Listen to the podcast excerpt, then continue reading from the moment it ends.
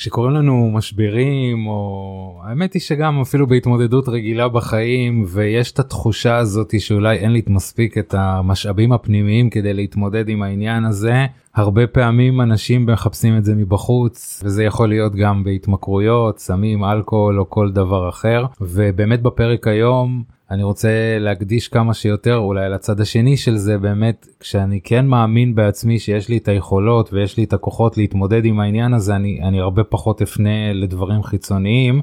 ועל כל הנושא הזה של חוסן מנטלי, אז זה בעצם, זה הנושא של הפרק היום. הזמנתי לכאן אדם יקר, בן ליבה, ברוך הבא בן, תודה שבאת. ורגע לפני שאני אבקש ממך להציג את עצמך, אז אני אגיד לתן את הקרדיט, תודה לסמסונג נקסט, האולפן שפה אנחנו מקליטים, שזה זרוע השקעות של חברת סמסונג. אני רוצה להגיד גם תודה לפודקאסייה שמפיקה את כל הפודקאסט הזה, בעיקר לשלום שיושב פה וסובל את הפודקאסטים שלי. שוב בן, ברוך הבא, ואני אשמח שככה תציג את עצמך. בכיף, אז נעים מאוד מי ששומע אותי בפעם הראשונה, השם שלי זה בן ליבה. אני במקצוע הזה כבר 11 שנים, מעורב בהתפתחות אישית. יש אנשים שאוהבים לאכול, לטייל, אתה יודע, כל אחד מהתחביבים שלו. אני אוהב התפתחות אישית, ממש במלוא מובן המילה. אני מייסד את מכון MSC, מכון MSC זה Motivated Soul Coaching, זה בעצם המכללה הראשונה בישראל הכשרת מאמנים שמשלבת גם coaching וגם NLP, אני עובד בארץ, בחול, ארגנטינה, קנדה, ארצות הברית, בלגיה ועוד כמה וכמה מקומות, ומנסה להפיץ את הטוב הזה בעולם, שנקרא מקצוע האימון. מדהים. כן. אוקיי, וכשדיברנו ככה לפני זה, התכתבנו לפני, ואמרת לי שאתה רוצה לדבר בעצם על העניין הזה של חוסן מנטלי, אז בוא ככה נחבר את זה קודם כל אולי לפני שנתחיל לעניין הזה של התמכרויות. הנושא של חוסן מנטלי, אתה יודע, שאנשים מדברים על חוסן מנטלי, אני תמיד מחלק את האנשים לשני סוגים של אנשים. יש אנשים שמדברים בסיסמאות, ויש אנשים שעושים. אתה יודע, יש משפט שאני פעם קראתי אותו, שאומר שלעשירים יש כסף ולעניים יש משפטים. עכשיו, אתה יודע, זה כאילו לא חלילה בהכללה, אבל רוב העולם מדבר על, ולצערי רוב העולם לא עושה את. וכאן קבור הכלב. כשאני יושב, אתה יודע, בבית וקורא ספרים ומדבר על דברים, מדברים, בסופו של דבר שום דבר לא קורה. ואיך אומרים, ימיו כצל עובר, אנשים עוברים ומתבגרים להם, והחיים לא משתנים. בן אדם לא מפתח חוסן מנטלי, אם הוא לא בוחר לפתח חוסן מנטלי. עכשיו הרבה אנשים, אתה יודע, פונים אלינו, נשמע בן, עברתי כך וכך וכך, ואיך אתה מתנהג היום אם קרה לך אותו דבר, פרידה, או מישהו כעס עליך, או לא משנה מה, או ראית, ניקח את זה להתמכרויות, איזה כוס יין, ואמרת, טוב, נו, נשתה עוד שלוק. איך אתה מרגיש עם זה? אומר אותו הדבר. למה? כי אותו בן אדם לא בא והתמודד מול הקושי הזה של החוסן המנטלי. בדיוק דיברנו על זה בחוץ, שזה כמו יציקה של בטון. לפני שאנחנו יוצקים בטון, אנחנו שמים כל מיני ברזלים של שתי וערב, שבעצם הם היסודות שעליהם אנחנו יוצקים את הבטון, ואז הבטון נהיה נורא חזק, והוא לא זז. וברגע שאני יודע איך, וכבר בפודקאסט הזה נסביר גם את הכלים איך עושים את זה, אני יודע להיות חזק ואיתן מול כל דבר שעומד מולי. חשוב גם להדגיש שהדברים שעומדים מולנו, זה לא בהכרח דברים טכניים, אלא זה מתחיל ונגמר ברגש. זה דברים שהם רגשים. לפעמים למצוא חנייה או להגיע למקום, תמצא פתרון. אבל שיש לנו את הקולות האלו בראש, אתה יודע, אני קורא לזה מחשבות אורדניות, כאילו הרבה קוראים לזה ככה, מה אני אעשה, אני אעשה ככה. ברגע שאני יודע לפתח את החוסן המנטלי, ויודע להתמודד עם הדברים האלה, אז אני נהיה חזק, ואז אני יודע להתמודד עם החיים בצורה יותר טובה. וכשאתה אומר חוסן מנטלי, למה בדיוק אתה מתכוון? חוסן המנטלי זה נקרא כמו יציבות רגשית, כוח נפשי, בסדר? כוח נפשי שאדם יכול לבוא ולהתמודד כמעט עם כל סיטואציה, דוגמה עכשיו בן אדם, אני אספר על עצמי, אני עברתי כמה וכמה דברים בחיים שלי, ואחד הדברים שקרו לי פעמיים בחיים זה שחוויתי בגידות, כלומר בי בגדו שתי בנות זוג שיצאתי איתם, וזה היה לי קשה כאילו בטירוף.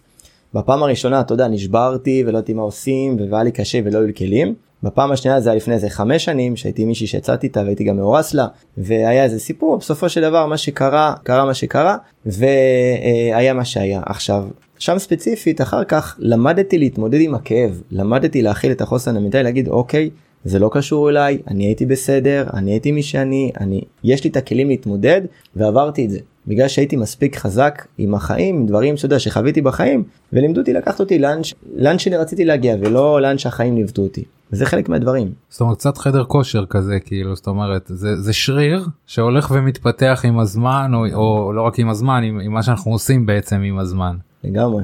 לגמרי. תשמע, כי הקואוצ'ינג לדוגמה, אני עושה יותר קואוצ'ינג ב-NLP, כלומר אני מלמד קואוצ'ינג ב-NLP, אבל אני אישית מחובר יותר לקואוצ'ינג ב-NLP, ואחד מהדברים שאנשים לא בהכרח יודעים, זה שהקואוצ'ינג בא מעולם של הפסיכולוגיה והספורט, וכמו שאנחנו מפתחים את השרירים בגוף שהולכים לחדר כושר, ככה שעושים תרגילים מעשיים, אנחנו מפתחים את השרירים של המוח. ואז יש את השריר של המוח שאני מפתח אותו, אני יותר חזק, נהיה לי חדר כושר למוח, ואז פשוט אני יודע להיות יותר חזק, יותר יציב מול כל אתגרי החיים.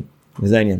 תראה, אני עוד פעם, במקום שלי, אני פוגש את זה הרבה פעמים שאנשים זאת אומרת, זה כמו ביצה ותרנגולת, אני ככה נותן, אולי מפה אנחנו נמשיך, אנשים לא האמינו בעצמם שהם מסוגלים נגיד לעמוד בקשיים מסוימים מה שעזר להם באותה תקופה זה היה אלכוהול, סמים, הימורים או כל דבר אחר.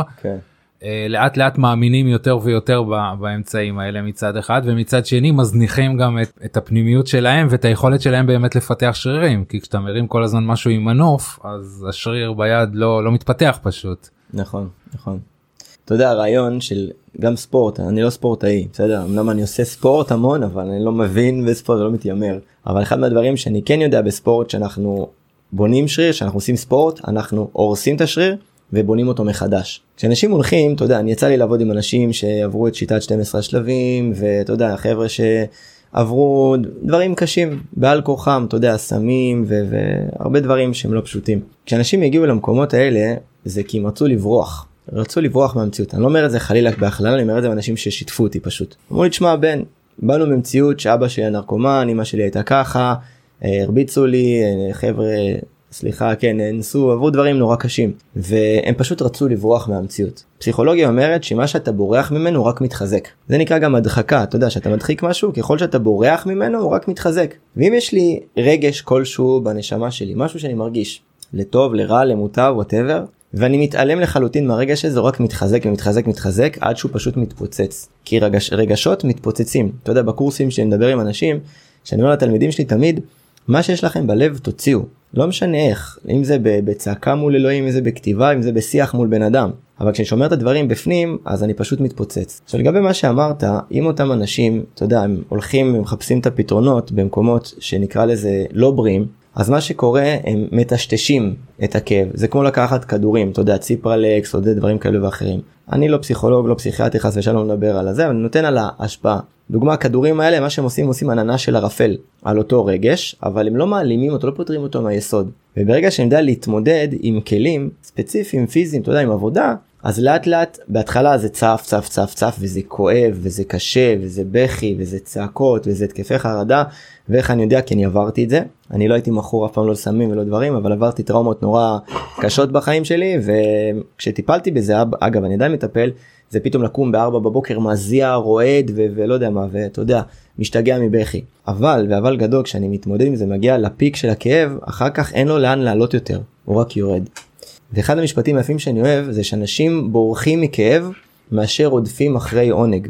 אני אגיד את זה עוד פעם, אנשים בורחים מהכאב, מאשר רודפים אחרי העונג. יותר מאשר רודפים אחרי עונג. וזה משפט, אני אומר לך, יש לי, אני מדבר, כאילו אני אומר אותו ויש לי צמרמורת. כי הגבול של אנשים להצליח, הוא בהרבה יותר נמוך מאנשים שהם רוצים להימנע מהכאב. ועד אנשים שרוצים להימנע מהכאב, כואב להם, הולכים, מליקים איזה פייסל, עושים איזה שחטה, סליחה לתיאורים, כן, בקבוק, מעשנים, כאלה. ואז מה שקורה באותו רגע הוא ככה, הגוף נקרא לזה, הוא יקרא את החושים שלו, אבל הבעיה עדיין שם. וברגע שאני יודע לפתח את החוסן המנטלי, אתה יודע, להתמודד מול הפחד הכי גדול, אז אני בונה את עצמי. אחד המשפטים שאני אוהב לומר כל הזמן, שאדם הוא יכול להיות החבר הכי טוב של עצמו, האויב הכי גדול. וזה משהו שהוא נתון לבחירה של האדם, כלומר, חיים פעמים אתה יודע, זה איך אומרים, הנשמה בוחרת לאיזה גוף להיוולד, לאיזה משפחה וכו'. לא איזה רוחניק, אבל אתה יודע, זה משפטים כאלה שאנשים אומרים. ובסופו של דבר, אם בן אדם הגיע למקום כלשהו בחיים, אומר, טוב, כאן אני נמצא, צריך לשאול את עצמו מה אני יכול לעשות הכי טוב. אז לפעמים אנשים נקרא לזה אנוסים, הם נולדו למשפחות כאלו, הם נגנבו להם כספים, הפסידו זה, מישהו פגע מהם פיזית, מילולית, נפגדו, יש כל כך הרבה סיפורים. קודם כל, אל לנו מלשפוט את אותם אנשים שאם הייתי במקומו ודאי שלא הייתי יותר טוב, שזה לכתחילה. דבר שני, אותו בן אדם שאם הוא מקשיב לי עכשיו, אותו גבר או אישה שמקשיבים לי, צריכים להבין שבסופו של דבר זה בידיים שלנו. זה אך ורק בידיים שלנו. אתה יודע, אנשים מחפשים רבנים וכמאות והולכים לכותל. עכשיו, אני בעצמי דתי, כן, אני לא נגד. אבל לפני שאני הולך למישהו ואומר, תתפלל עליי, יפה תפילת החולה בעד עצמו. שאדם קודם כל יסתכל על עצמו ויגיד איפה אני יכול להשתפר, ואז הוא בונה את החיים שלו לאט לאט עם כלים טכניים, פרקטיים ותהליך, כמו 12 שלבים, אתה יודע, צעדים, אז גם לא בהכרח 12, יכול להיות גם שנה, אבל ההחלמה זה הדבר הכי יפה שיש. אמרת אדם יכול להיות חבר או אויב, בוא כן. ככה תסביר קצת למה התכוונת בעניין הזה. בסופו של דבר, אתה יודע, אנחנו כבני אדם, אנחנו מנווטים את החיים לאן שאנחנו רוצים להגיע.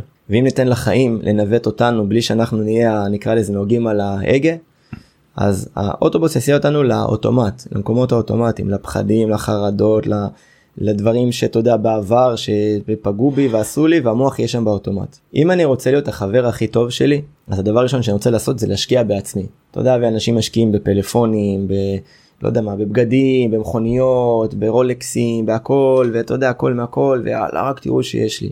אבל יש משפט בגמרא שאומר, איסטרא בלגינא קיש קיש קריא, שכד מלא לא עושה רעש. אתה מבין? כד ריק עושה רעש. בדיוק. שיש בו כמה מטבעות. בדיוק, כן. מדויק. עכשיו, אדם שרוצה את החבר הכי טוב, זה אדם שרוצה ללמוד לעבוד על עצמו.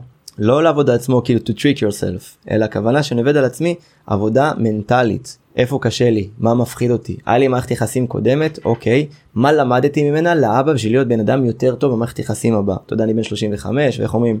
אמנם אני צעיר ממך, כן, אבל נער הייתי וגם זקנתי, עברתי דבר או שניים בחיים שלי. כל הטעויות שלי מעבר, היום אני מאורס, בעזרת השם אני מתחתן עוד מעט. מזל טוב. ותודה. ולבת זוג הנוכחית שלי, אני לא מביא את כל הטעויות שהעברתי מעבר, כי אני בא כבר יותר שלם, כי עשיתי עבודה. ושזה האויב הכי גדול, זה להמשיך להשקיע, אתה יודע, בחומר ובחומר ובחומר, ולהגיד, עזוב אותך, קואוצ'ינג, עזוב אותך NLP, עזוב, זה הכל שטויות, זה וזה וזה, וזה יקר, אתה יודע, אנשים, 1,001 תירוצים. והכסף הוא אותו כסף, השטר הוא אותו שטר. ה-200 שקל זה אותו 200 שקל. השאלה לאן אתה משקיע אותו. אם אתה משקיע אותו עכשיו לדלק, או לזה ג'ינס, או לזה טיסה לרומא, או שאתה משקיע אותו לטיפול, לזה קואוצ'ר תותח, NLPיסט, או קורס התפתחות אישית. משקיע בעצמך בסופו של דבר, בהתפתחות שלך. בדיוק. ותדע לך, זה המתנה הכי גדולה של האדם שהוא משקיע בעצמו. ברשותך, אני אספר לך קצת על הסיפור חיים שלי, אני לא גדלתי, אתה יודע, אנשים רואים אותי, אומרים לי, אתה נראה ממעמד האצולה, אתה יודע, שופטים אותי על המראה שלי, נראה, אתה יודע, בעיר כזה וזה, אז לוקחים אותי לזה, וזה טעות מהיסוד. גדלתי במשפחה מאוד ענייה, אבא שלי נפטר שהייתי בן 7, סיפור קשה, סלי מזון, משפחת, כאילו, שכונת עוני, שכונת מצוקה, אתה יודע, הקשיים, זרקו אותי כמעט מהבית ספר בכיתה י"א, כי הלכתי לעבוד, בצבא הייתי לוחם בהתחלה ביחידת עוקץ, ואז נפצעתי 6 פלטינות, לבנון השנייה, אתה יודע, דבר קשים, עד סיפורים קשים. הגעתי, אתה יודע, בחיים מצב שאני צועק, הצילו, כאילו, מה אלוהים, מה קורה, what the fuck, כאילו, למה אני ככה? ואז אמרתי, רגע, להיות במקום להיות במקום הקורבני הזה, להגיד, החיים שלי זה באסה, אין מה לעשות, כאילו, ככה, ואז ללכת וליפול. למקום הקל, שהייתי קרוב לשם אגב, כן, לא פעם ולא פעם, חשבתי טוב, אולי נעשה פה, אולי ככה, לפני השינה, אני לא עשיתי את זה מעולם, ופשוט הלכתי וקניתי, השקעתי בהתפתחות אישית, אני כמו שאמרתי בן 35, אני עושה את זה מגיל 22 בערך, כאילו 11-12 שנה, ותבין, אני עושה רק את זה, אני נורא בקושי יודע להחליף, באמת, והקר לי, אני לא איש טכני, אני יודע לדבר, כאילו זה לא נותן לי כוח, ורבלי, ופיתחתי את זה, והשקעתי לדעתי יותר מ-100 ומשהו אלף שקל, בהתפתחות אישית, בקורסים, הייתי עובד מלצר, במסעדת גחלים ברחובות, בפארק המדע, כאילו אני אומר, שדוב, חוונה שיבדקו אותי, תבדקו אותי, הייתי עובד שם עד גיל 28-9, בין לבין בעבודות, 20 משמרות כפולות, ואת 400 שקל שהייתי מרוויח למשמרת, הייתי הולך משלם לקואוצ'ר, משאיר לי אולי 50 שקלים, תודה, שיהיה לי לאוכל שתייה, כזה. הייתי יוצא, ואני לא אומר את המקום הקורבן, אלא ההפך, כן, הייתי יוצא, כלומר, לוקח בקבוק מים, אם נגמרו לי המים, מלא בברזייה, אם נגמר לי הסנדוויץ', אז אני אוכל גם עוד 6 שעות שאני אגיע הביתה, כי אין מה לעשות, אין כסף. אבל בניתי, והיום אני ברוך השם, אני במקום שכבר שנותן ולא מקום מקבל. למה?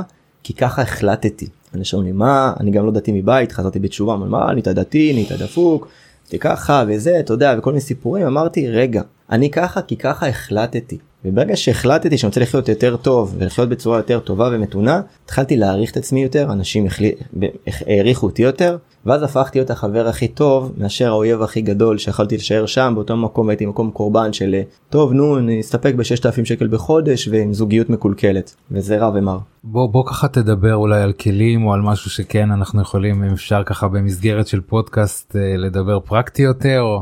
בטח. כאילו דיברת פה על החלטה ועל הבחירה בעצם בלהיות אחראי במקום להיות קורבן ובלהשקיע בעצמך. אוקיי, בואו ככה נמשיך עם זה. בשמחה, פשוט היה חשוב לתת הרקע, אתה יודע. מצוין, מעולה. קודם כל הכלים של החוסן מנטלי, הדבר הראשון זה קודם כל להחליט מה המצב, מה הדבר שהכי קשה לבוא בחיים. מה נמצא, אתה יודע, הרי ב-NLP כל דברים האלה, זה כל מתעסק בשאלת שאלות, שאומרים תמיד שזה 80% תישול, 20% טכניקה, ולכתחילה אחד מהדברים העיקריים שאני רוצה לעשות, זה קודם כל לשאול את עצמי, מה הדבר העיקרי שמונע ממני להשיג את המטרה שאני רוצה? מה מונע ממני? אם יש שם פחד, יש שם חשש, יש שם חרדה, אולי יש שם קולות רקע, אולי יש שם אנשים חיצוניים שאומרים, שמע, אל תעשה את זה, אתה לא תצליח וכולי וכולי. אחרי ששאלתי עצמי מה הדבר העיקרי שמונע ממני, אתה יודע, לעשות את זה, אני הולך ואני בודק איזה כלים או איזה דברים יש באפשרותי כן להשיג, אתה יודע, משאבים יש לי בשביל להשיג, ואת הדבר ולא הכי קטן שיקדם אותי לעבר המטרה. המוח לא אוהב צעדים גדולים, הוא מפחד מזה. הרי יש לנו את המודע, תת המודע, יש לנו את הקריטיקל פקטור, שקריטיקל הפקטור הוא בעצם שומר הסף של תת המודע, שומר, אתה אל תשתנה בשום מצב. ואם אני אעיר אותו ואני אגיד לו, היקום, פתאום, וואו, יהיה כזה ענק גדול, יגיד לי, לך אחורה ותחזור להדליק עוד סיגריה, עוד פייסל או עוד כוס יין או whatever. ברגע שאני עושה את הדברים בפעולות קטנות, לא פתאום ביום בום אני מפסיק לעשן, בום אני מפסיק לשתות, בום אני ידעתי. זה ההפך הגמור ממה שבעצם המוח רוצה לייצר. המוח אוהב תהליכים, אוהב שלבים. לכן הדבר הראשון שאני ממליץ לחבר'ה לעשות ששומעים אותי, זה קודם כל להבין באמת מה הדבר העיקרי שמונע ממני להצליח, איזה משאבים יש ברשותי בשביל להשיג את זה, ולפרק את זה לאבני דרך. לפרק את זה לאבני דרך, זאת כל פעם קצת. עכשיו, שני דברים חשובים. דבר ראשון, יש מה שנקרא בעולם האימון, חגיגת הצלחות. מה זה חגיגת הצלחות? לדוגמה, האנשים, אתה יודע, מסתכלים על מטרה כלשהי, ואומרים, בונה, זה נורא רחוק, שאני אפסיק לעשן, שאני אפסיק לשתות, שאני אפסיק פתאום להשתמש בסמים, זה נורא רחוק, אני לא יכול, אני חייב את זה לעצמי. אבל אם אני מסתכל ואני מפרק את דוגמה, להגיד, אוקיי, סיגריה אחת פחות. מה אכפת לי? אני מעשן בשבוע 80 סיגריות. סיגריה אחת פחות, אז אפשר להסכים שזה גם סוג של הצלחה. אבל היא נורא קטנה, אבל עדיין זה הצלחה. ברגע שמסמן למוח הצלחות קטנות וחוגג אותם, יושב עם החברים ושותה קפה ונדבר ולא יודע, יוצא לאנשהו, קצת חוגג את זה ממש במוח. מה שקורה למוח באותו רגע, הוא מצהיר לי על החלטה, אומר הנה, הצלחת, הוא לומד התנהגות חדשה. וברגע שנצר כמה וכמה כאלה, המוח כבר לבד אומר לי, היי תראה אתה יכול. הוא מגיד לא, אני לא יכול, מה זה לא יכול? הנה אני מראה לך שאני יכול, ואז הוא מריץ את זה בתמונות, ואז הוא מבין שאדם יכול, שזה דבר ראשון. ודבר השני, העניין הוא שבמקום להסתכל, אתה יודע, כמה נשאר לי בשביל להשיג את המטרה, אני רוצה להסתכל כל פעם כמה עברתי. אנשים, אתה יודע, מסתכלים רחוק מעבר לאופן, מסתכל להגיד, רגע, איפה הייתי לפני שבוע? איפה הייתי לפני שבועיים?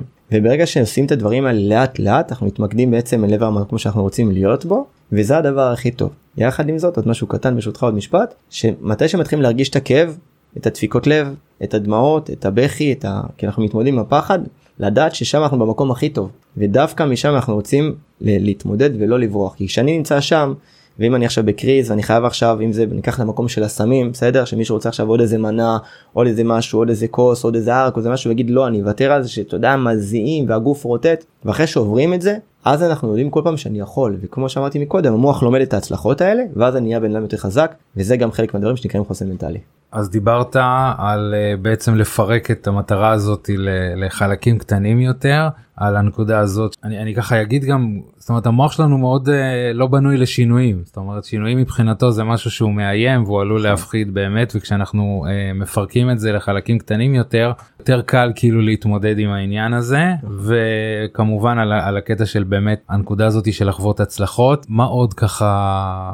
או איך זה מתחבר, כי לי זה קצת, אולי החיבור הזה היה פחות ברור, כאילו לגבי הנושא הזה של חוסן מנטלי. הדברים האלה, הכוונה שלך תחילה, שברגע שאתה עושה את זה, אתה מתמודד מול הפחדים. הכוונה שזה, כאילו לדעתי, כן, איפה שאני מביא את זה, שזה סופר קשור לנושא של החוסן המנטלי, כי אני מתחיל להתמודד. אתה מבין, אני מתחיל להתמודד. אנשים, כמו שאמרתי, הם בורחים מהכאב, מאשר לרדוף אחרי העונג, וברגע שאני רואה זה משהו ספציפי מולי, ואני מתחיל להתמודד איתו, אני בונה את החוסן המנטלי. המוח לומד התנהגויות. זה פשוט ככה. מוח צריך ללמוד התנהגות, כמו תינוק שלומד ללכת וצוחק ואומר אבא אמא ולא משנה פיפי, אז גם מוח לומד התנהגות, וכל פעם שאנחנו לומדים את המוח התנהגות חדשה, הוא לומד להשתפר להיות יותר ויותר טוב. לכן שאני לומד התנהגויות, החוסן המנטלי שלי נבנה, הוא מתחיל להיות יותר חזק. אני אומר רגע, עברתי את זה כבר, עברתי, עכשיו לא יודע, נפגדתי, בכיתי, נפלתי, הפסדתי כסף, זה פעם ראשונה? לא. איזה פעם זאת? שביעית, אוקיי. מה למדתי מאבא? שקודם כל לא התקשר לכולם ולשתף אותם בצער שלי, כי זה סתם טייס אוטומטי, לא להתחיל לדפוק, לא יודע מה, שוטים ככה ב-12 בלילה, לא לברוח, אוקיי, למדתי דברים, איך אני מיישם אותם? ואז אני מתחיל לפעול בצורה יותר רציונלית, כשאדם פועל רק מהרגש, אתה יודע, אומרים כאילו בסלנג שהתפקיד של הצוואר זה לאזן בין השכל לרגש, שצריך לדעת לשחק מבין השתיים, וואנס אני יודע לעשות את זה, אני יודע לעשות את הדברים הקטנים בשלבים, מלמד את המוח התנהגויות חדשות, המוח לומד להתנהג בצורה חזקה, יותר טובה, יותר פרקטית, ואז החוסן המנטלי שלי נבנה. לדעתי זה תהליך שקורה עד, איך אומרים, ימי שנותינו בהם 70 שנה, ועם נגבורות 80 שנה, כן. אבל זה כל הזמן, וזה פשוט עיקר עשייה. כי בעצם כל הזמן יש דברים חדשים, אני כל פעם מתקדם, אני כל פעם נפגש אולי בפחדים חדשים, או בדברים חדשים שאני פחות מכיר אותם. בול. ומצד שני, אני כבר, כיוון שכבר יש לי ניסיון, כי עברתי דברים אחרים, אם ידעתי כמובן לדעת לציין את זה, ולהגיד, הנה עברתי את התקופה הזאת, מדהים, מדהים. אני ככה, כשחשבתי על הנושא הזה, כאילו ראיתי אותו קצת מכיוון אחר, זאת אומרת, מדהים כאילו כל מה שאמרת עכשיו, וביחד עם זה אני מחפש פה את החיבור הזה, זאת אומרת, כשאני רואה התמכרות, וזה התחום שאני עובד בו, וכבר המון שנים, זה מישהו, אתה יודע מה, אני אתן את זה ממש בדוגמה שיש לי עכשיו. יש אצלי בחור שכתוצאה מהימורים הוא חייב המון המון כסף עכשיו, זה השלב שכמובן זהו, לא נשאר כבר יותר, אז לא הייתה לו ברירה והוא בא לטיפול. פחד צריכה לעזור במשהו, נשאר שם עוד איזה סכום לא קטן, וכשהתחלנו לדבר, הוא לא מאמין, גם לא מאמין וגם לא יודע שהוא מסוגל לייצר כסף כאילו, בדרך אחרת שהיא לא הימורים. כן. זאת אומרת, אתה מסתכל על מישהו שהוא לא צעיר, הוא לא מבוגר כל כך, אבל הוא גם לא צעיר, ויש פה חוב, אני אומר, זה לא איזה חוב, אם מישהו היה אומר לי שהוא פתח מסעדה, ויש לו עכשיו, אחרי שנה חוב כזה, הייתי אומר, אוקיי, בסדר, אתה לא הראשון, אנשים עברו את זה ויעברו את זה, ואתה יודע, הרבה פעמים אנשים גם לא מבינים, למה מישהו שמאמר, הולך לפתור את החוב שהוא יצר בהימורים, דרך זה שהוא לוקח הלוואה והולך להאמר עוד פעם. אבל מבחינתו, זה כאילו הדבר היחיד שהוא מסוגל לחשוב עליו, כאילו. אז זה דבר אחד. זאת אומרת, חסר לי כאילו את המיומנות הזאת, וגם האמונה הפנימית הזאת, ב-NLP מדברים הרבה על משאבים, זאת אומרת, הביטחון, זאת אומרת, כל מיני משאבים פנימיים שבעצם יעזרו לי לייצר כסף. לקחתי כסף במקרה הזה, כי מאוד קל לקמת אותו. או מישהו לא מאמין שהוא יכול להתחיל עם מישהי, אם זה לא, עם כמה כוסיות של זה. עכשיו, הרבה פעמים זה משהו שהוא נרכש, זאת אומרת, כי הייתי נער, פחדן, מישהו נתן לי יום אחד כוסית וודקה, קחתי 2-3 לגימות, הופ, בטבעיות כאילו ניגשתי, ואז גם רקדתי, ואז גם לא שמתי לב. יש משהו שאנחנו בעצם מאבדים את הבפנים הזה, זאת אומרת, הבפנים מצד אחד הולך ומתנוון, ויש לך ככה משהו להוסיף על זה, או לתת את הזווית שלך על הנקודה הזאת? בטח. תשמע, אמרת משהו מאוד יפה, מאוד מאוד יפה. אני מכיר את זה מהרבה אנשים גם קרובים אליי, אתה יודע, שהם לא מאמינים שהם יכולים, הם לא מאמינים, הם לא יודעים דרך אחרת. בגלל זה דיברתי ללמד את המוח התנהגויות חדשות. לך אני אומר, אתה כבר יודע את זה, אבל מי שלא יודע, למוח יש גם שני חלקים, יש את החלק החושב ואת החלק המוכיח. וברגע שהחלק החושב, הוא חושב שאני לא יכול, החלק המוכיח יוכיח לו שהוא לא כזה. ואם החלק החושב יגיד לי כל הזמן, שמע בן, אתה לא טוב, אז החלק המוכיח יגיד לי, שומע, כפרה לך, אתה לא טוב, אתה תהיה גרוע, אתה תמשיך לשתות, לעשן, להמר וכולי. ממש ככה. וברגע שאני משנה, אתה יודע, את האמונה הפנימית, עכשיו אני אומר, אתה יודע, הגמרא כותבת שאין החבוש מתיר עצמו מבית האסורים. אני לא יכול לעזור לעצמי, אתה יודע, שבאים אלה אנשים, ואני מנהל מכללה, כאילו, אתה יודע, אני מכשיר מאמנים, אומר לי, אני עוזר לעצמי, אני יכול לעזור לעצמי, אמרתי, אז אני ודאי לא יכול לעזור לך, כי אני ודאי לא, אם אתה עוזר לעצמך, אז כאילו אי אפשר. ואני אומר לך על עצמי, אתה יודע, בצורה הכי פתוחה שיש, אני הולך לטיפולים עד היום, ומטפל, ויושב, ועושה, כי יש לי דברים מהעבר, שכמה שיש לי כלים וכמה שזה, זה לא כוחי ועוצם ידי. ודאי שלא, אתה יודע, אני יושב אצל המטפל שלי, אני אומר לך כמו ילד קטן, מוריד את הראש, מדבר איתו, שוטף, אתה יודע, הוא שוטף אותי בהכל, לומד כלים. האנשים, אותם אנשים שאומרים, אני לא חושב שאני כך, אני לא חושב שאני כך, זה מה שנקרא גם פדאפ, אתה יודע, שמגיעים לפדאפנס. שאדם אומר שהגיעו מים עד נפש. ושאדם, אתה יודע, שינוי קורה ברגע. אבל זה אותו רגע שאדם מחליט שהוא רוצה שינוי. ובדיוק מקודם גם עשיתי סרטון לחבר'ה שלי שאמרתי שאי אפשר לעזור לאדם שלא רוצה לעזור לעצמו. כשאנשים נמצאים במקום קורבני והם לא רוצים לשנות אותו, אז מי אני בכלל שאני אעזור להם? אבל אם אדם נמצא במקום שהוא עמוק בסמים, עמוק בהימורים, עמוק בזה, אומר לי, תשמע, אני רוצה לשנות את זה בכל מחיר, אומר לה, אז בוא אליי, אני ההימור הבא שלך. אתה יודע, אני עושה איזה ריפריים, כאילו, אז בוא, אני אמור, בוא תאמר אצלי, כמה, 1,000 שקל, יפתור את הבעיה, תנסה, מקסימום הרווחת. את החיים שלך, וכמה הם שווים. ואז שאדם לוקח את האימור הזה על עצמו, ובאמת הוא לומד כלים ומיומנויות, כי אין מה לעשות. אנחנו לא הכי חכמים שיש, אני תמיד אומר שככל שאני לומד, ככה אני מבין כמה אני לא יודע כלום. ואדם לומד ורוכש כלים פרקטיים, אז לאט לאט המפלס של החרדה, הפחד, ההרגלים הישנים הולכים ומתמעטים, ואז בונים מישהו חדש. הוא צריך להגדיר מי הוא רוצה להיות במקום. הוא אומר, אני עכשיו נרקומן, אני עכשיו מאמר, אני כזה. אוקיי, מה אתה רוצה להיות במקום? אני רוצה להיות רגוע, אני רוצה לפתוח פאב, אני רוצה לפתוח בית קפה. מצוין, מה צריך לקרות כדי שזה יקרה? להאמין בעצמי. מה צריך לקרות כדי שתאמין בעצמך? אתה יודע, תישול, תישול, תישול, בום, תובנות. כי כשאנחנו שואלים שאלות, הצד השני עובר תהליך חשיבתי, התשובות נמצאות אצלו. אבל באמת, מי ששומע את זה מדבר מהלב, קודם כל, תחליטו שאתם רוצים לעשות שינוי. אם אדם לא יחליט שהוא רוצה לעשות שינוי, אני לפחות מדבר על עצמי שאני לא יוכל לעזור לאותו בן אדם, כי אני לא יכול לכפות את עצמי על הבן אדם. אבל ברגע שיש איתה, אתה יודע, אתה ניצוץ הקטן, שאדם אומר, כן, אני שם, בוא, תעשה את זה. אבל כשאדם לומד ומתמסר, זה קורה, ואז הצעדים הקטנים, כל הנושאים האלה, עד שהוא מקבל שינויים.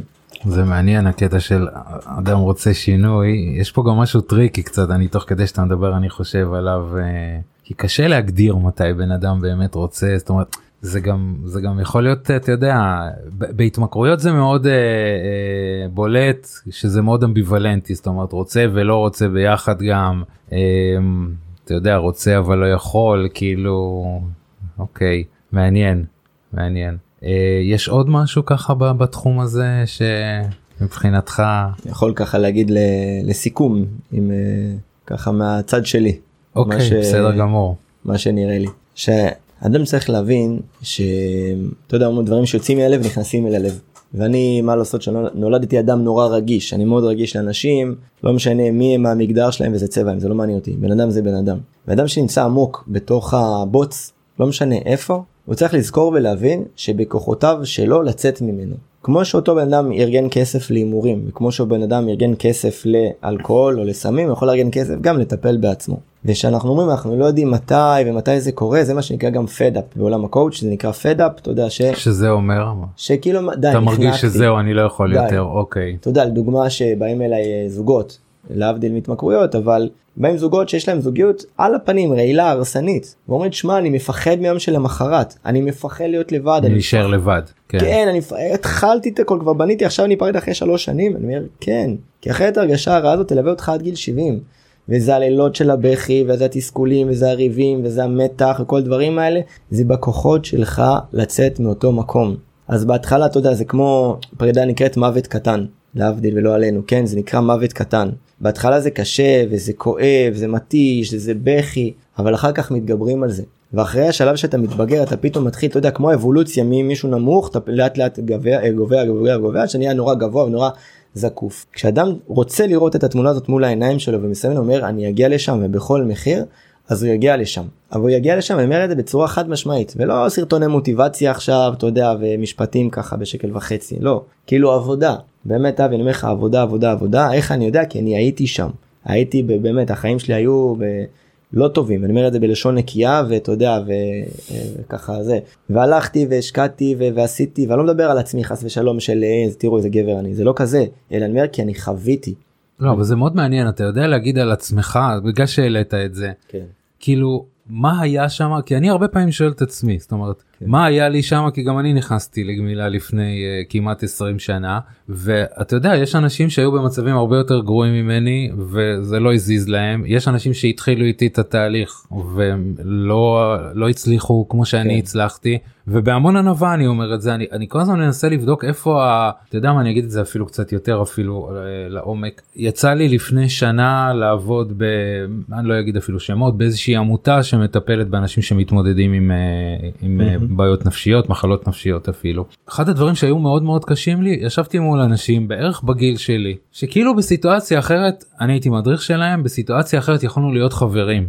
וחלקם עברו כאילו מסלולי חיים מאוד דומים למסלול שלי, אתה מדבר על המסלול שלך, אני מכיר את שלי יותר, וכאילו אני אומר, וואו, פה אני לקחתי פנייה שמאלה והם לקחו ימינה. היו לי רגעים אפילו של איזה סוג של חרדה כזאת, אמרתי, בונה, מה היה קורה אם אני הייתי לוקח כמוהם את אותה פנייה? ואני היום יושב, ואני המדריך שלהם, אולי זה היה יכול להיות הפוך, סתם, אני לא יודע למה אפילו העליתי את זה, אבל זה מאוד מעניין, כאילו, שאני שואל את עצמי תמיד, למה אני לקחתי את הפנייה הנכונה, ומישהו אחר לקח את הפנייה, אתה יודע, יש סייעתא דשמיא, גם אני מאמין בדברים האלה, כן, שהייתה שם יד מכוונת מלמעלה, אבל אם זה משהו שאפשר לשכפל אותו, או לדבר עליו, הרבה מזה מאוד מאוד קשור, כן, אולי סוג של אגו, כאילו, שלי, כן, במקרה הזה, שכאילו פחות אפשר לי להיות קורבן, כאילו, אני לא רואה מישהו שיבוא ויעזור לי, לא מוכן.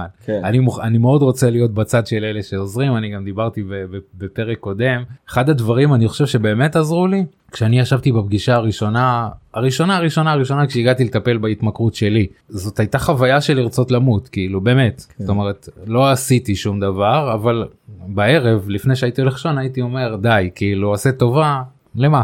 ואמרתי, גם אם אני מצליח, האשמה והבושה וכל מה שאני אסחוב איתי אחר כך, אז קפץ לי משפט לראש, עוד פעם לא יודע מאיפה תשלח אותו ומאיפה תשים אותו ומי שם לי אותו בתוך הראש, שאם יום אחד אני יישב במקום שהמטפל יושב ואני אעזור למישהו אחד, אני אומר את זה פעם שנייה היום, אז היה שווה לעבור את כל מה שעברתי, וזהו, המשפט הזה כאילו עשה שם איזשהו שינוי, ואחר כך אני שיחקתי בסימולציה, הייתי יוצא מפגישות שאני מטופל, ואני אומר, אם היה מגיע אליי מישהו, והיה אומר לי ככה, מה אני אגיד? וזה כאילו החזיק אותי. ויום אחד החלום הזה הפך להיות מציאות.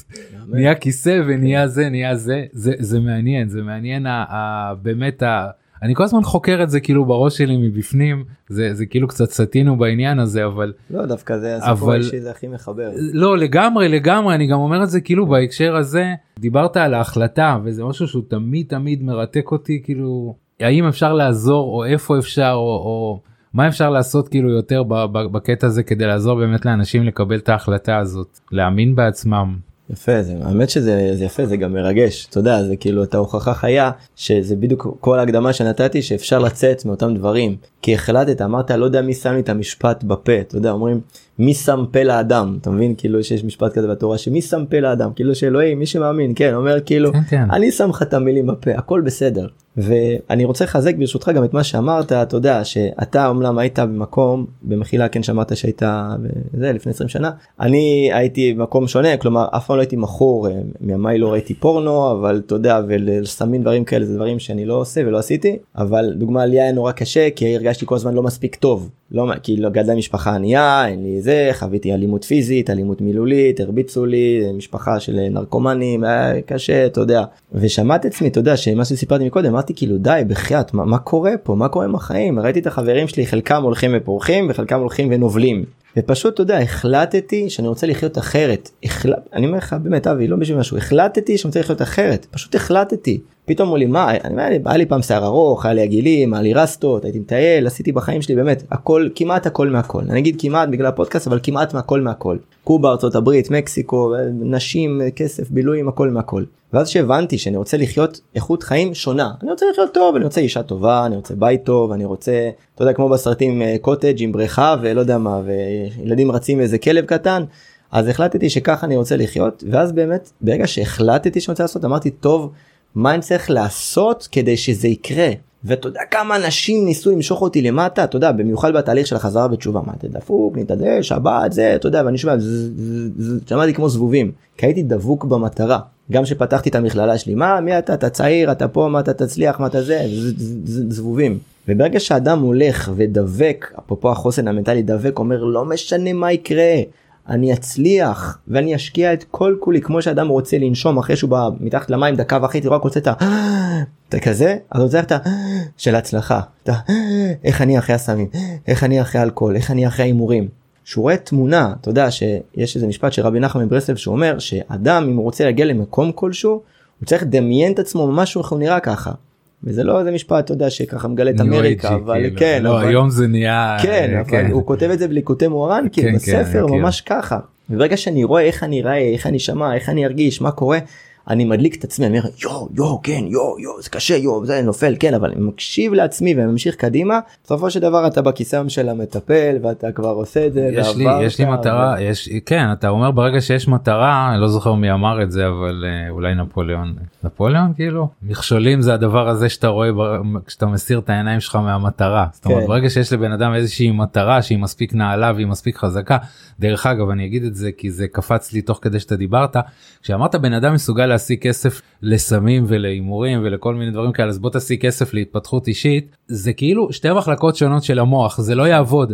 אני מכיר אנשים הומלסים ברחוב, באמת, הם אוספים פילטרים של סיגריות, אין להם כסף, לא מכיר אישית, כאילו, אבל יצא לי לעבור בחיים, כאילו, ולפגוש אותם במרכזים ובכל מיני מקומות שאני עבדתי, וזה אנשים שהשתמשו בסמים של, בשווי לפעמים של 6,000, 7,000, 8,000 שקל בחודש, לפעמים אפילו כפול מזה. ואתה אומר, אם בן אדם מסוגל, עכשיו, מאיפה הכסף הזה הגיע? הוא הגיע מלעמוד בצמתים, הוא הגיע מבקבוקים למחזור, הוא הגיע גם מגנבות, ממתחות, מכל מיני דברים כאלה. אבל בוא'נה, בן אדם יודע לייצר 8,000 שקל. עכשיו, זה לא משכורת מי יודע מה, אבל זה משכורת. נכון. למה אתה לא יודע לייצר את זה במקום אחר? וזה כאילו שני מחלקות שונות של המוח. עכשיו, זה קשור מאוד מאוד, אני אכנס קצת לביולוגיה וזה, לדופמין. הדופמין, חלק ממה שהוא עושה זה שהוא מניע אותנו לפעולה, הוא משפיע על כמה מקומות במוח, ואחד מהם זה התכנון והפעולה. כשזה סם, יש דופמין בכמויות מאוד מאוד גדולות. כשזה עכשיו ללכת לעבוד בשביל להשיג אוכל, לחם, גבינה צהובה, אני לא יודע, משהו אחר, זה לא עובד אותו דבר. עכשיו, אחד הדברים באמת שאני עושה אותם בתהליך, ועוד פעם, כי אתה דיברת, אז הזכרת לי אותם, זה לייצר מטרה שהיא מספיק גבוהה. עכשיו, יש גם אפילו מחקר כזה של אנשים שהשתנו בין לילה, כאילו, אנחנו מכירים סיפורים כאלה שבן אדם הלך לישון בבוקר, אתה יודע, יש את הוואלה המומנט הזה, לא יודע, כאילו ההערה הזאת, עכשיו, אצל חלקם זה היה באמת עם איזושהי מטרה שהיא הרבה יותר גדולה מהם, שהם פשוט נטמעו בתוך המטרה, וכשיש מטרה מספיק גדולה כנראה, המוח מסוגל שוב פעם לייצר את הדופמין כדי לייצר אותם, אז מגניב מה שאמרת. תודה. תודה. ככה עוררת בי את העניין הזה. ככה, אתה יודע, זה משפט האחרון, לפעמים גם, אתה יודע, יש עוד, בסדר. הרעיון רק שאני ככה רוצה להעביר, אתה יודע, שאנשים יזכרו, לפעמים שהדרך הכי טובה להעביר את המסר גם, זה לא בהכרח כל הזמן כלים, כלים, כלים, אלא שאתה יודע, שאנשים שומעים גם את הסיפורים של האחרים, זה כאילו הם שומעים את הסיפור שלהם בראש, ואז פשוט זה מחזק להם את ההחלטה איך להתקדם. לפעמים הדרך הכי טובה להעביר מסר כלשהו זה במשל, ואז אתה מספר לעצמך, אני מספר לעצמי, אני בטוח, אני אומר לך, אני חותם, שאחר כך תקבל פידבקים על הפודקאסט הזה, שיגידו לך, תשמע אבי, שמעתי, סגר לי פינה פה, סגר לי פינה שם, רק על משפט שאתה אמרת או אני אמרתי. אני מקבל, כן, זה קורה, ברור שזה קורה, לגמרי. אתה יודע, ואז כאילו זה לא סכמטיקה, זה טק טק טק. לגמרי. אני חושב שבאופן טבעי, רובנו אוהבים את הסיפורים האלה, ואתה יודע, בא אליי מישהו פעם אחת ואמר לי, הגדיר את עצמו בתור מישהו שמספר סיפורים, בסדר? לא משנה אם זה דיגיטלי, לא דיגיטלי, מה, בדיוק הסיפורים. ואז הוא חווה משבר מאוד מאוד גדול, כאילו, בחיים שלו. הוא אמר לי, אני, שכאילו, כולי השראה וסיפור הצלחה וזה, איך הגעתי למצב הזה? אמרתי לו, תשמע, אם אני עכשיו אספר לך סיפור על מתאגרף, מבית שהיה לו המון המון כסף, הוא לא צריך לעשות שום דבר חוץ מלהתאמן, והוא ניצח את הראשון וניצח את השני וניצח את השלישי, ואז הוא זכה בחגורה. כן. זה נורא משעמם, כאילו, היית הולך לסרט כזה, אבל אם אני מביא לך רוקי, עם מיליון משברים, ועם חוסר אמונה וזה, וזה.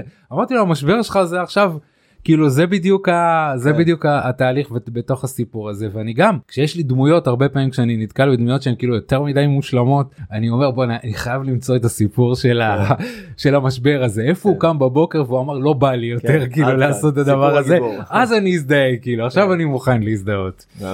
יאללה, איזה כיף, תודה. תודה רבה, תודה. אז בין איפה ככה מי שככה מקשיב ורוצה להגיע אליך, איפה מוצאים אותך? קודם כל יש לי גם פודקאסט שנקרא דיבורים של אמת, הוא זמין מכל הפלטפורמות, ספוטיפיי, יוטיוב, גוגל וכו' וכו', אחלה פודקאסט, אינסטגרם, פייסבוק, גוגל, בן ליבה, אפשר למצוא אותי בכל מקום, וגם המכללה שאני יושב ברחובות, בין פרונטלי, בין דיגיטלי, מי שרוצה לכאן ולכאן, אז באהבה גדולה, הרבה אמונה, הרבה פשטות, הרבה פרקטיות, אז זה הווייב. אז היה תענוג. תודה, תודה רבה. שמחתי, היה כיף. ותודה למאזינים.